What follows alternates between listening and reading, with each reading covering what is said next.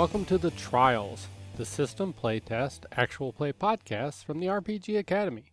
I am Michael, and this is the Trial of Neon Sanctum, Episode 0 Rules Review. So, Neon Sanctum is a card based RPG by Grenade Punch Games, founded by Adam Waite.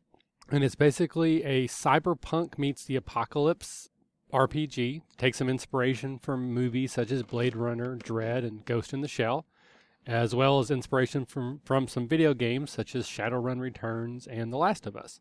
It is currently kickstarting as we speak. It's about halfway through its campaign and it's about halfway funded. So it looks like it's going to make it, but it could op- absolutely use some uh, love and attention from maybe from some of you in our audience. So we hope that after listening to some of these episodes, you might want to go over to the Kickstarter page and check it out and see if this is something you would want to back. So there will be links in the show note for you to get over to their website so you can do that.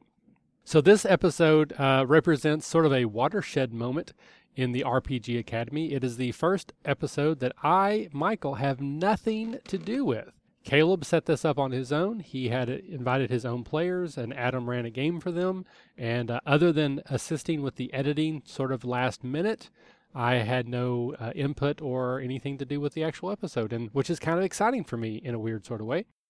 Uh, back to the editing, there was a bit of a hiccup on that, and for that reason, I will not be releasing episode zero and episode one together, which I often do on these the trials when episode zero is simply a rules review.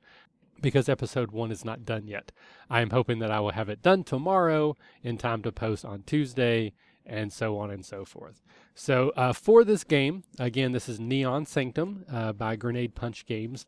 The founder of the company, Adam Waite, is running the group through the game. The players consist of the Caleb G, who I'm sure you know, uh, Matthew Parody, who uh, is a voice you should recognize from many of our actual plays and previous The Trials. And then we have two new voices to our podcast. The first is John, who you may know as at Renakku on Twitter, as well as Kevin Smith, no, not that one, a different one, who you may know as Sharn DM on Twitter. So those are your players. That is your DM. And now sit back and listen to a rules review where um, Adam will explain kind of how the system works and how the cards are used. And uh, look forward to episode one and two later this week. I think it'll just be two episodes of actual play, and then per usual, we will have a recap episode later in the week. So, on to the show. Here is The Trial of Neon Sanctum, Episode 0 Rules Review.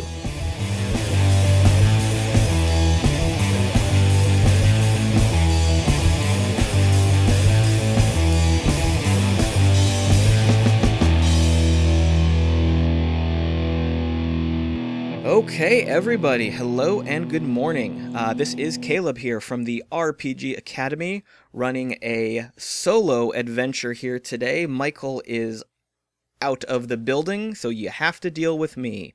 I apologize. Uh, but I do have uh, some other fine gentlemen in the recording loft with me today. Um, Let's go straight down the line, starting with a voice you are very familiar with from several RPG Academy actual plays. Oh, oh, that's me? Oh, hey! I'm Matthew. What's up, Internet World? And we also have two brand new voices in our uh, actual play studio here. Uh, the first is a pretty cool guy with a name that is very familiar, but it's not that guy. It's the other guy. Hi, I'm Kevin Smith. Uh, you might know me as Sharn DM on Twitter or from my blog, Melvin Smif's Geekery. Uh, I'm happy to be joining the RPG Academy today. Thank you very much, sir. We appreciate your voice and your time. Uh, and uh, last but certainly not least, one of my favorite people, a absolute brand new voice to the podcast world, the gaming world, and uh, actual play beta tests. Hi, everybody. My name is John. I'm at Renakku on Twitter, and I am part of the Transformation Sequence podcast where we review anime. And uh, just as a short little plug for that, that is a brand new podcast in the world, uh, coming out mm-hmm. and releasing very shortly, which we're all super duper excited about. Thanks. Um, and we have all gotten together here to uh, do an actual play test of a brand new uh, role playing game called Neon Sanctum. And uh, in order to help us out with this actual play, run things, and make sure we're not screwing up the rules terribly, we have a voice coming over from the development studios all the way across the Atlantic Ocean from Neon Sanctum itself. Hello, uh, I'm Adam Waite. Uh, yeah, I'm in Cambridge in the UK, and thank you very much for having me on. So, uh, I'm the main creator of Neon Sanctum. It's pretty much my baby. It's been a passion project of mine for quite some time. Yeah, and I'm super looking forward to taking you guys through it and and ex- letting you know what the world's like and seeing what you think of the game. Wonderful. Well, we really, really appreciate this, Adam. Uh, I know we have been trying to put this together for many, many, many months. Uh, I'm glad we could finally do it here. Um, you guys are launching this game as a Kickstarter coming up fairly soon, so we definitely want to get a taste of this and let everyone in the listening world know what they're getting into so they absolutely will uh, give you their dollars, which we want to see happen. Um, so why don't we go ahead and start with an introduction of the game itself, whatever you want to start with, the world, how you came up with the idea. This is your baby. Go crazy. Okay, so if we start with the setting, Neon Sanctum is set roughly 200 years after a uh, kind of post-apocalyptic event. The, most of humanity was basically wiped out. The way I like to think of it is 200 years ago, humans were fighting AI in this terrible war known as the Titan War. And I think of it as the end of a movie. Uh, 200 years ago, a group of ragtag men and women managed to get together and uh, find the weak spot in the uh, in the Death Star kind of idea, and managed to do that one final strike that took down the Titan army. The game, however, is more uh, interested in how humanity has rebuilt since that time, and the kind of effect that that kind of ex- extinction event, event or almost extinction event has had on humanity, and it's led to things like mutations in the world. And uh, the games are mostly set in a place called Neon City, which is a place where humanity has managed to rebuild really quickly, and it has created this kind of cyberpunk um, near future metropolis where uh, you know there's gangs and the corporations run everything. So it's it's a bit cyberpunk, a bit post-apocalyptic, a little bit of both going on, and lots of uh, lots of room for different kinds of adventures. The other main thing that's, or probably the main thing that's interesting about the game is that um, it uses cards. So in place of a character sheet, you have a um, a hand of cards to represent your character. So the main part of that being what we call skill cards. So a character is made up of between 10 and 15 skill cards, and each card represents a few things such as like your ability area, uh, your ability in an area, a special combat power, but they're also your health. I'm sure we'll uh, go through that in a bit more depth though in a in a little while. I, have just got to say right off the bat, I'm I'm very uh, interested in the the setting and the world itself. Um, reading through the book you guys have out um, for the instruction manual and everything, you've you've really done a great job in painting the flavor of this world. So you've definitely brought us in there pretty nicely. Um, why don't we get into a chat about the mechanics? Explain how that's going to work. Um, go into what we're actually going to be doing today, um, playing wise. Okay, so we chatted. So I'm not sure if you guys wanted to go through character creation. We do have some preset characters uh, set aside if we want to use those. I guess it's a time thing, really and I'm going to take you through the first adventure that's in that book that you spoke about. So it's an adventure called The Beacon, and basically you will be working as characters on behalf of one of the corporations that that are uh, basically rule Neon City, and actually you're going to be going out of the city on a mission to retrieve uh, some what's called ancient technology. So anything that was left over from before the war is treated as kind of you know it's it's treasure it's it's something that's exceedingly valuable to find, especially if it's in working order. So you're part of a tactical retrieval team, and you'll be uh you'll be looking, you'll be going into one of the old cities, one of the old ruins, which in the game are called junk towns, um, and you're going to be going through that and all the dangers that you face there in an attempt to bring back some uh, some valuable treasure for your corporation. Wonderful. Well, then, before we even go any further, why don't we actually figure out who we're playing so we know what the hell we're doing? Yeah, that'd be nice. Um, so we looks like we have four characters uh, Deanna Zell, Cogarth Linebeck, Jason Akiko, and Danny Cario. Cario. Sure. Uh, I can quickly go through um, like a very quick thing on each of those. So Diana is basically a team leader kind of thing. She's very much about social and you know she's like a SWAT team leader effectively. That's what what the idea behind her is. Kogarth is uh, the troll, so he uses the mutant card. So obviously he's a little bit different there. We've made him a fairly stereotypical idea of a troll in that you know he's very difficult to hurt. He's also a mechanic, so he's he's good at fixing things if things break. So he's kind of support tank character. Jason Akiko is uh, a hacker and science guy, and Danny Acario, Acario is a thief who is famous for using chemistry to his advantage. So I think he was known as the Thermite Kid or something like that. Thermite thief. Thermite Thief, that's the one. Just just got it up. I'm looking at him right now, and that's who I want to play because he's got a sniper rifle. So in. Okay, so John's made his first call. yeah, I was like, uh, can I go first? I want to pick this guy because he's got a sniper rifle and he's so cool looking. Kevin, do you have a preference of who you want to go with?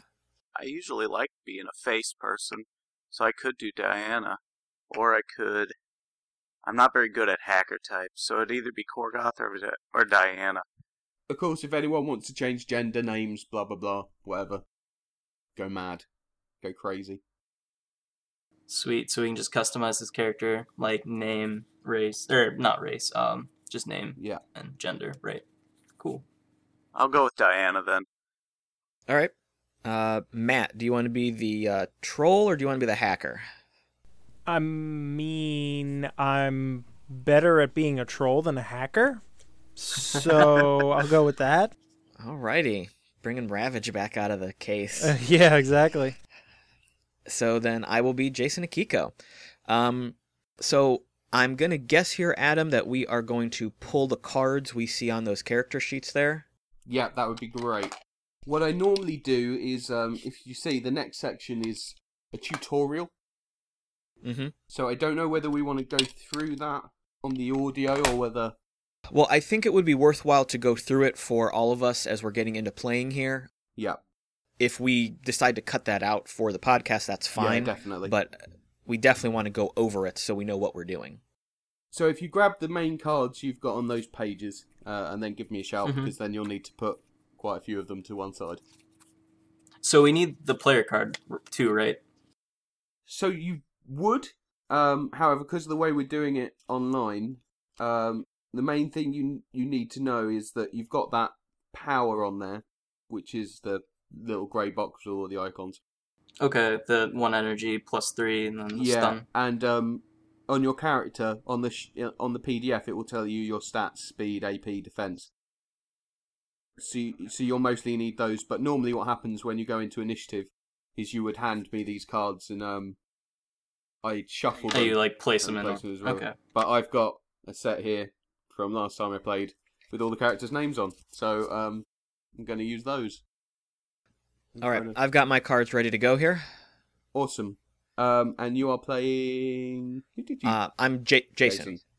So for the tutorial, you can pro- you probably see on the PDF there's a box, but you need aim shot, control bleeding, your Pugio 17 and gauze. Ah, the tutorial character builds. Yeah. Gotcha. So basically, okay. it's what it the tutorial is just a combat tutorial, uh, and we go through Okay. one round of combat, and it kind of explains stuff. Oh, perfect. Currently, your uh, your characters are all part of the uh, of a major corporation. They're part of a company called Pompey Science, and as I say, you're the tactical retrieval team. Uh, and but what's going on at the moment is an interdepartmental um, virtual reality battle league. You guys are currently at the top of the league, but you're uh, in the middle of a battle against the HR team, who are your most hated enemies. Ugh. You're in the middle of a battle. You're all in a room together. You guys are doing really well. There's four of you, and there's two uh, two HR guys left. One called Tom, and one called Steve. And uh, Tom is currently trying to take on Danny. He's uh, actually Danny a small amount of damage. So Danny's stealth card is uh, currently in his damage deck, Okay. and Steve is on the other side of the room looking to do some damage. So what we'd normally do here is you guys would pass me your uh, player card. I'd add that to the NPC cards that represent Tom and Steve, shuffle those, uh, and put them out as a river. And the order is going to go Jason, Kogarth, Steve, Diana, Tom, Danny. But I'll take you through kind of one by one. So this is a, a tutorial, so I'm massively holding your hand, and obviously won't be anything like this when we get into the real game, and you'll ha- be able to do whatever you like. So Jason is in a really good opportunity to take down Tom Becomes Tom, in his battle with Danny, is already injured, and uh, you've got an open shot. So each turn, players have six action points, and you can take two phases. So there's an attack phase and a defense phase. If you can see your cards, there's uh, three icons on in the top left side. The top one is a number, which is its level, and the second one is the phase it can be taken in. So it will either be a red fist, which is an attack phase, green shield, which is a defense phase, or it will be an icon which is a combination of both, which means you can use that card in either phase. To play a card and make it make an action, you pay the skill card's level, which is the top icon, in action points. So if it's a level one card, it costs one action point. So Jason, you've got a card called Aim Shot. Okay. To play that, you could put it in front of yourself and you'd work down the shot. Uh, work down the card, sorry. So the top thing you need is it, it says requires item shooting. Fortunately, you have a pistol, so you have that. Uh, you need a target, and you need to work out whether your target's in range. So the third icon down on the top left, in your case, will be a crosshair, and that means you refer to the item card and work out its range, which is given in numbers for when you play on a battle map. And in this case, I think is will will stay in feet. You're easily within range because Tom isn't that far away. And then the next point down will be the difficulty. So this is what you need to, the number you need to hit to succeed when you roll dice. On your card, I believe it says it's an icon, which is the defense of the person you're attacking minus two. Is that right? Correct. Okay, cool. So, do you have a couple of D10 there? I have them right here. So basically, uh, roll that, and Tom has a defense of 13, so you're looking to roll an 11. I got an 8. Okay. So the cool thing about aim shot is it has a special field, and I don't know if you want to say what that what that is. Uh, yeah, it says on a miss, inflict half uh, check symbol damage. Okay. So that symbol is uh, again you refer to an item card. So you look at the level one power on that item card, and there should be a tick field, and you should have an amount of damage there. Yeah, it says 3 damage. So we always round down, and we do one point of damage. Fortunately for you, that's enough to take Tom down. So uh, you've just racked up the first kill of the uh, the tutorial. Yay! Good job. Tom kind of fades out in a virtual reality way. Did you, uh, out of interest, did, your dice rolls? Did you roll any natural? You didn't roll a natural ten, obviously. Uh, did you roll a natural one? No, I had a 3 and a 5 on the dice. Okay, cool. We'll keep going and see uh, if that comes up in future. If anyone does, please let me know, and I'll explain the kind of rules that go with that. And that's on either dice that you roll. So you've used your attack phase, and you still have five action points left. Uh, yes, because aim shot has a 1 at the top left.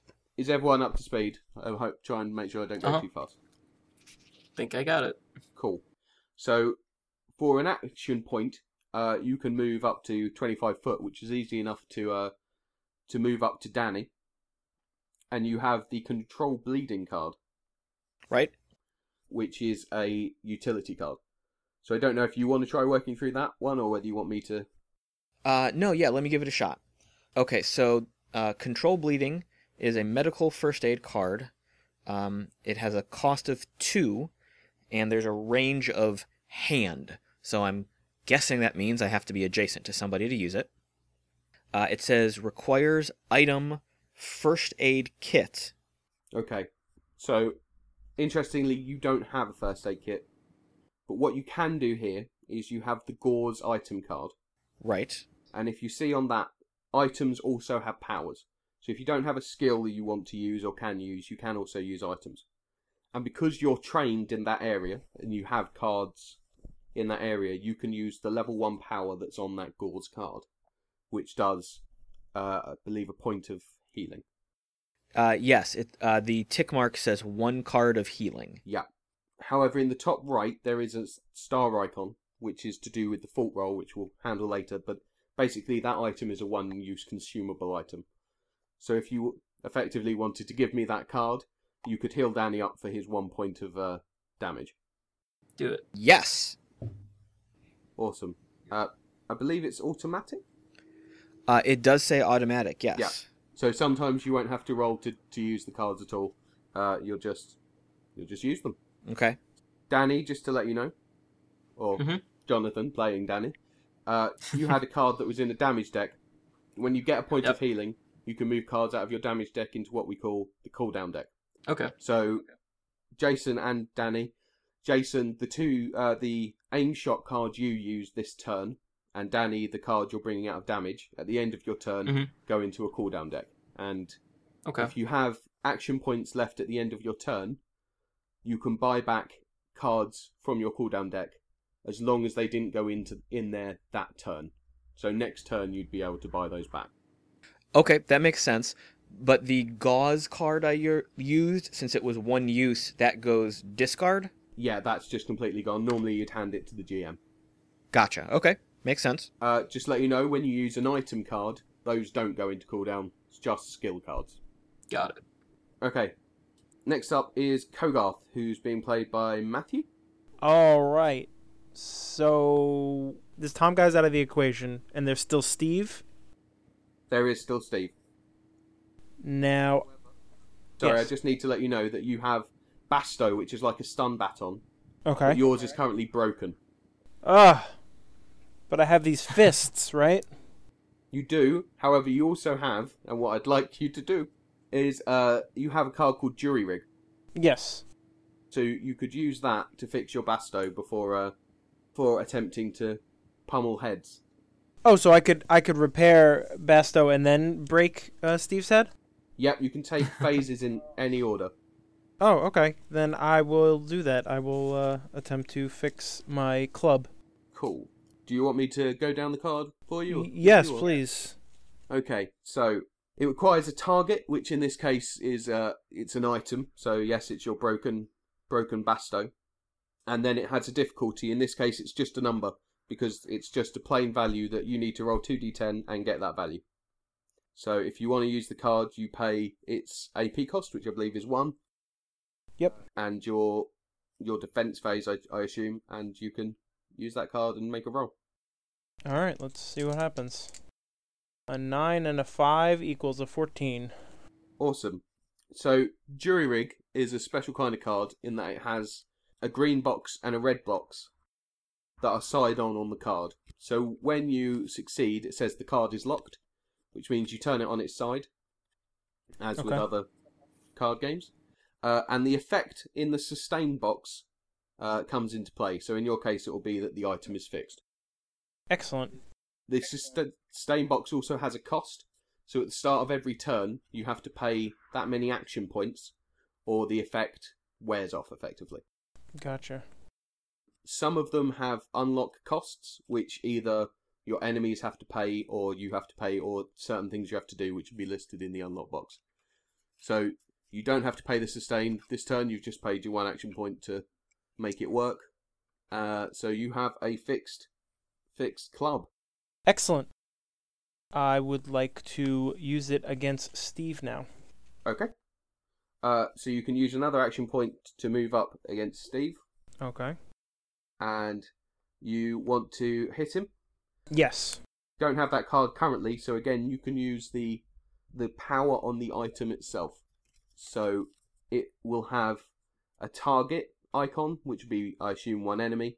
Mm-hmm. It will have a nu- a dice icon, which will be its difficulty. So what is that on that card? I believe the dice icon is a minus one. A one? Yeah, it's defense minus one. Yeah, So you need to roll a 12. a twelve on on two d ten again. Yeah. Yeah, seems doable enough. Oh, I rolled a ten and a five for fifteen. Okay, cool. So, interestingly, if you roll a 10, we uh, you have a chance of the item breaking. Oh, good. The um, Just fixed it. the broken star in the top right has a number in it. Yes. So you've hit that guy, and we'll we'll sort out what that means in a second. But you need to re-roll that ten and hope not to roll under the number in the top right, which I'm not sure what it is on. a It's die. two. They don't normally break, I rolled a six, so I'm so above you a are two. absolutely fine. But that's good to show what that was. Um, so hitting with a basto does stun damage. How many points? It say on the card. It says four. Okay. So to when you hit an NPC with stun damage, you basically reduce the AP that they have remaining when when it gets to their turn. So you've basically stunned Steve, and he uh, he is not going to be able to do a lot on his turn. And I have accidentally forgotten something, so we're going to go over a rule now. Uh, I've, actually, no, I'll I can do it. Don't worry. So Steve's turn. He is going to uh, run away from Kogarth because you're huge, you're very hard to hit, and you have a stick. Mhm. So he's gonna he's gonna run up to Jason and attempt to attack him. So actually, he's just gonna run up to Jason because he's probably gonna run out of action points. But he runs up to Jason, and what this lets me demonstrate is when we're on a battle map, the squares around you, so roughly the five foot around you, if someone enters that zone, that's called entering the danger zone. That's awesome. zone. Um, I love it. So the person in so if someone enters your danger zone, you can take your next turn's attack early. So it's an early attack. So Jason, if you want to, you can make an attack. So you don't have any cards, but you could use your pistol effectively. Uh, sure, absolutely. So I would just be using the power on the pistol card. Yeah. Now, uh, you said I am effectively using my next turn's action early, so I'd be paying that AP cost out of my next turn's totals. So you use the phase, but you don't pay AP. So that's the benefit of it. Oh, So it, it's free okay. action point wise, but next turn you'll only have one phase which to do actions. Gotcha. All right. Well, I will still do that. So I will take the gun. Um, it says defense minus one, Sure. and uh, I've got a ten and a seven for seventeen. Wow, awesome. Uh, you you hit hit him very well. Steve, however, is a is a tough guy, and he's he's still just about hanging around. Um, but you've done him severe damage. However, you did roll a ten. Right. Uh, you also get to make a fun fault roll. Oh, wonderful. And uh, the fault uh, number is a four, and I rolled a one. Okay, so uh, that item Nice. is broken and cannot be used Oh. until fixed. Uh, there are various ways you can f- fix an item. You can do it in combat, as Kogarth has, using certain skills. Once the combat's over, if you have enough time in the story, you can get someone to try and fix it for you. But we also have consumable cards. So for a gun, we have ammo cards, which you would be able to hand me and fix your item. Okay. Um, that's Steve's turn, effectively, because he's just run into trouble. And it's Diana's turn. Okay. So you have two cards available, dodge and quick shot. So I don't know if you want to have a stab at using those, or if you want me to go through them with you. Absolutely. I'll use dodge. Requires one action point, and it's a defense card. Yep. Used on self. Difficulty is automatic, and the card becomes locked, which gives me a plus one defense versus ranged attacks. Yep, absolutely Am I great. reading that correctly? So then, after that, I'll follow up with a quick shot. Yep. Which has a one point action point cost, but it also gives me the benefit of giving me an AP. Yeah, so effectively it becomes free. Okay. So Yeah, so his defense is thirteen. all right. I have a minus one with quick shot. Yep. And I'll be using. I'll use the assault rifle. Awesome. Or do or do I only have a pistol at this point? Um, I can't remember, and you know what? It doesn't matter. Use whatever you like. Okay, I'll use the assault rifle. I rolled a total of eleven. Okay. So you just missed. Did you roll any ones? I did not. Okay. So yeah, um, I did have a question. Quick shot has a minus one difficulty. Yeah. And then my gun has a minus one difficulty. Do those stack? no. So it's just Okay. the skill card. You only use the other one if you're using the item card alone. Okay. Oh, okay. I had that same question. I was looking over it. Uh, effectively, that that's kind of normally burnt in effectively into the thing. Okay. So yes, unfortunately, you missed. Okay, so that would be my two phases, correct? Yes. Uh, so both of those, both of your, sorry, your quick shot would go into cooldown. Your dodge wouldn't because you're keeping it going. So we go to Danny next, who's the last person to act. So if I want to shoot him with my sniper rifle, I would pay one AP, correct? You can, however, what would be awesome Mm. uh, is you have a card called Charge, and I'd just like to show Okay. how that works. Uh, is that if you put play Charge and it's like dodge, it would get locked. Mm-hmm. You could run up to Danny and attack him without him getting an early attack. Ah. So you're Okay. welcome to do either. So you can use flurry of blows and, and charge if you like as a kind of combo, or right now, uh, I think people have got the hang of the stuff. So um, if you want to just shoot him in the face with a sniper rifle, I'm happy for you to do that as well. I would like to shoot him in the face with a sniper rifle. Okay. So he is a minus two to his defense, correct? Okay. So he's, you're on 11. And then, uh huh. So I got a four and an eight for a twelve. Nice. So you take Danny. Uh, you sorry, you don't take Danny out. You take Steve out. Yep. And for four damage. that is effectively the end of the uh, that round of combat and and your match. So one thing that didn't come up: Good job, team. if you roll a one on any of your dice, you will get rewarded. Uh, you will earn a point of willpower. So we normally use poker chips for this. Uh, unfortunately, it didn't come up, but normally it does.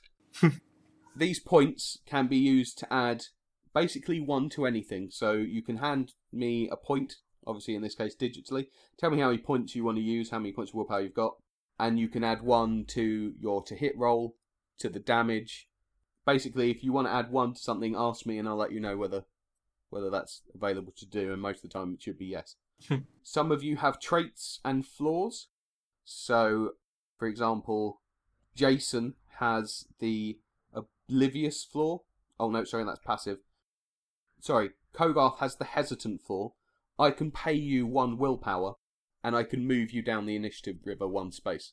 So, so traits and flaws work by me either giving you or you giving me willpower points to activate something. You can't pass these points between each other, except for Diana has the born leader trait, which means uh, she can give her willpower points to whoever she likes in a time of need. Are there any questions? Because that is a rules dump normally. That's quite a lot of stuff to kind of. I think I understand the most of it. Yeah. Mm-hmm. Yeah, it definitely makes more sense now that we've actually gone through it. Mm-hmm. So, uh, I think if everyone's ready, we can actually get into the actual story to playtest. Sure. Did can- anyone have any follow up questions about the game itself? Like, I, I had one where I kind of wanted to ask what the concept behind using cards was. What made you decide to go that route instead of this the more old fashioned method of an RPG? So we're hoping for it, it helps with accessibility, especially with the out of combat stuff. And there's certain things we can do, like the way you cycle through damage and cooldown, that it's just a lot easier with cards. And also, you know, we think they're quite nice to look at. The NPC cards are also really for GMs. It helps out a lot. So Mm-hmm. I have a pile of NPCs sitting next to me, and if you case uh, guys decide to go east when I thought you'd go west, and I need some people for you to uh, to to find, I can just pull any out of the deck I've got at hand, and I can I can add skill cards to them or equipment to them, like really quickly and easily. Let's go east. so we're always going east. Got it. In. Wait, unless he's thinking about going east, so we'll go west. North. Just gonna- North. Can I on a flat quickly plane. go over how the game works out of combat because I think that will also help with the question. Absolutely, please. Go for it. Uh, you all have a variety of uh, cards which are color coded. You'll also see at the top there's two boxes with with words in. So, for example, the one I've got at the moment has combat shooting. Most of you will probably have a combat shooting card. So, the red and combat effectively mean the same thing. So, red cards are all combat cards, yellow cards are science cards, blue cards are physical cards. That kind of thing and then under each one of those areas so that's like that's like an ability area effectively under each of those areas there'll be various uh, what we call skills so sub areas so combat has shooting brawl uh, melee or melee depending on how you say it. Another one i've got here is social so we have social tactics empathy and performance. So uh, if you look through your cards you'll see you'll have a variety of kind of abilities and skills.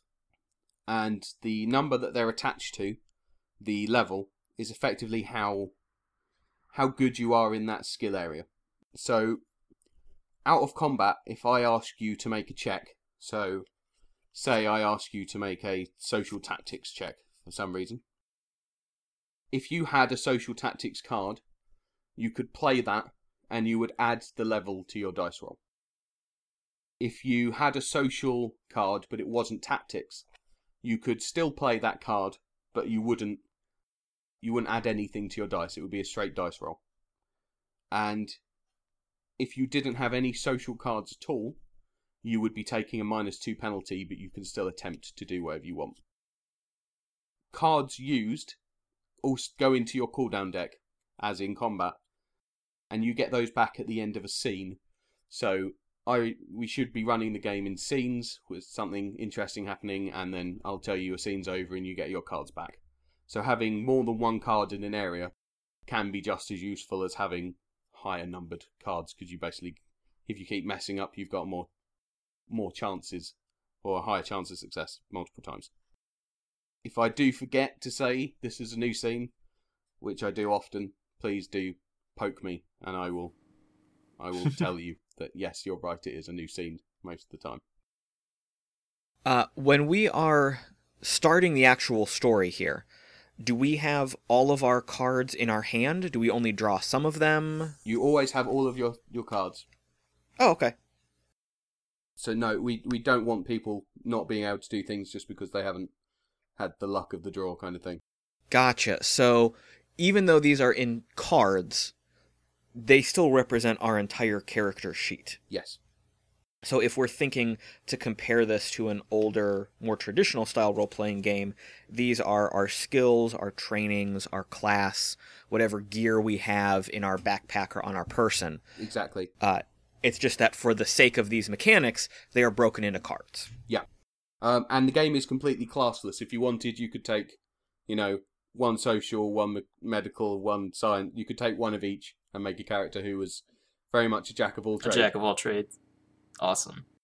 the only rule basically when making a character is that you can't take a level 2 card until you have a level 1 card in the same skill area that's pretty much the only restriction one i think makes pretty good sense. So if we were to create our own characters from scratch, uh, is it just is there a limit of how many cards we pick? Uh, Yeah, do they have to come from certain categories? it's it's points by basically. So um a level 1 card costs 2 points a level 2 card costs 3 points. Um so you basically you will have i believe you're uh 20 point characters at the moment. Um so you could start with higher number characters or less. So basically as same with many games things like mutations so we have a troll in the party and the you're a level 2 troll and that would cost you 2 skill points so mutations and cybernetics also can use those those same points So you can use that to mix up your character and or use it on spare points. And same with traits and flaws. Flaws will give you points back, traits will cost you points. What about the items? How do you pick those up? Is it the cost of the skill at the bottom of the card? So we plan in our setting book to have a um a a price list effectively. We we kind of Oh. want to leave that one up to the GM a bit. A lot of the time our GMs just kind of hand out cards that they feel fit the character at the beginning and you know as loot as they go along. So the the weapons and items don't count against the points for building a character. Not at all. No. Okay. Just wanted to clarify that. That makes sense. No, yeah, great. Thank you. All questions are really ace because yeah, obviously the game is a bit different so there's there's a chance I will forget to tell you something. Uh, Is there any other questions from anyone else? I was wondering what the the numbers at the bottom of the cards are. The like backstab has a three underneath it. Yeah, that's a really good point. I apologise. So that is the cost to take that card out of the cooldown deck. Oh, okay. And it didn't come up in combat, so we Yeah. didn't go over it. Okay. Uh, that's the problem. We're doing just one round of combat. Yeah.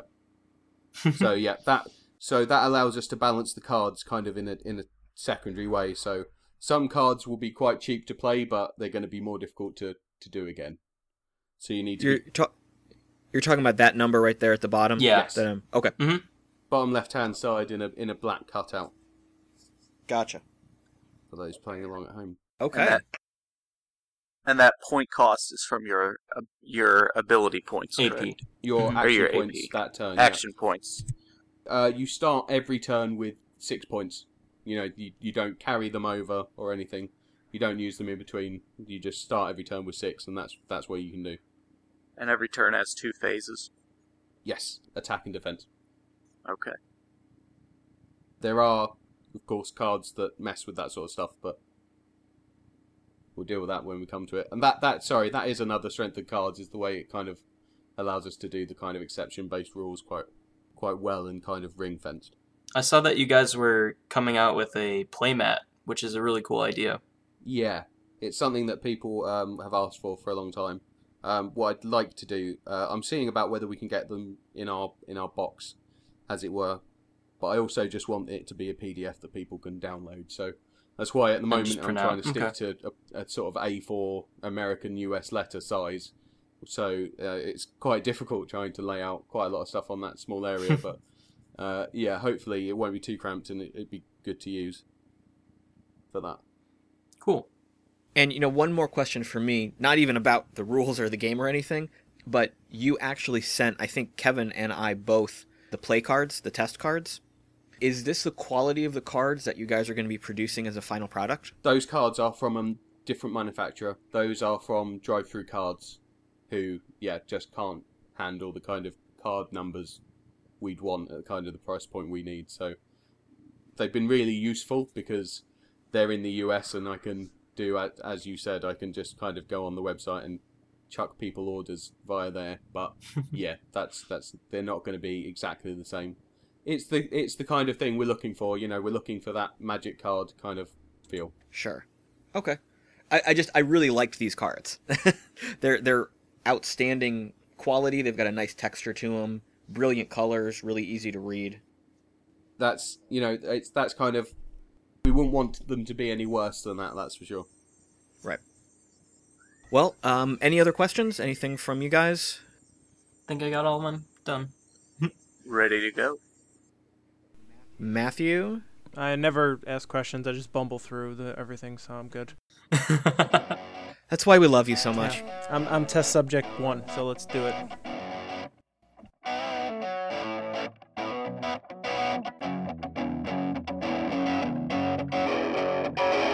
Thanks for listening to the RPG Academy podcast, the flagship program of the RPG Academy Network.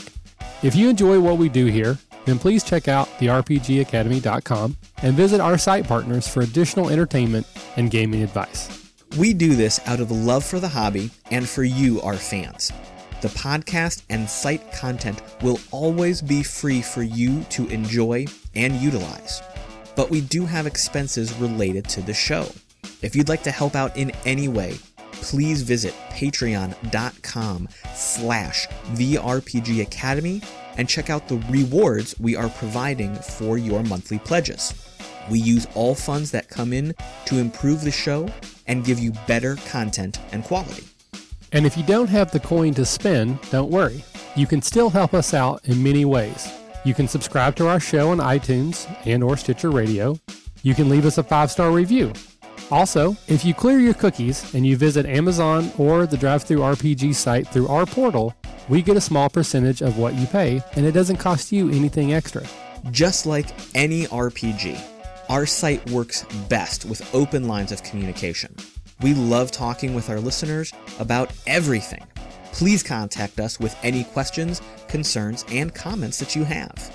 We also love to hear feedback and experiences from your own games. You can email us via podcast at therpgacademy.com and reach us on social media such as Facebook and Google Plus at the RPG Academy. But Twitter is usually the fastest way to reach us. You can find my favorite co-host, the Caleb G, at the Caleb G. And you can find my favorite co-host Michael at the RPG Academy. Thanks for listening, and as always, if you're having fun, you're doing it right.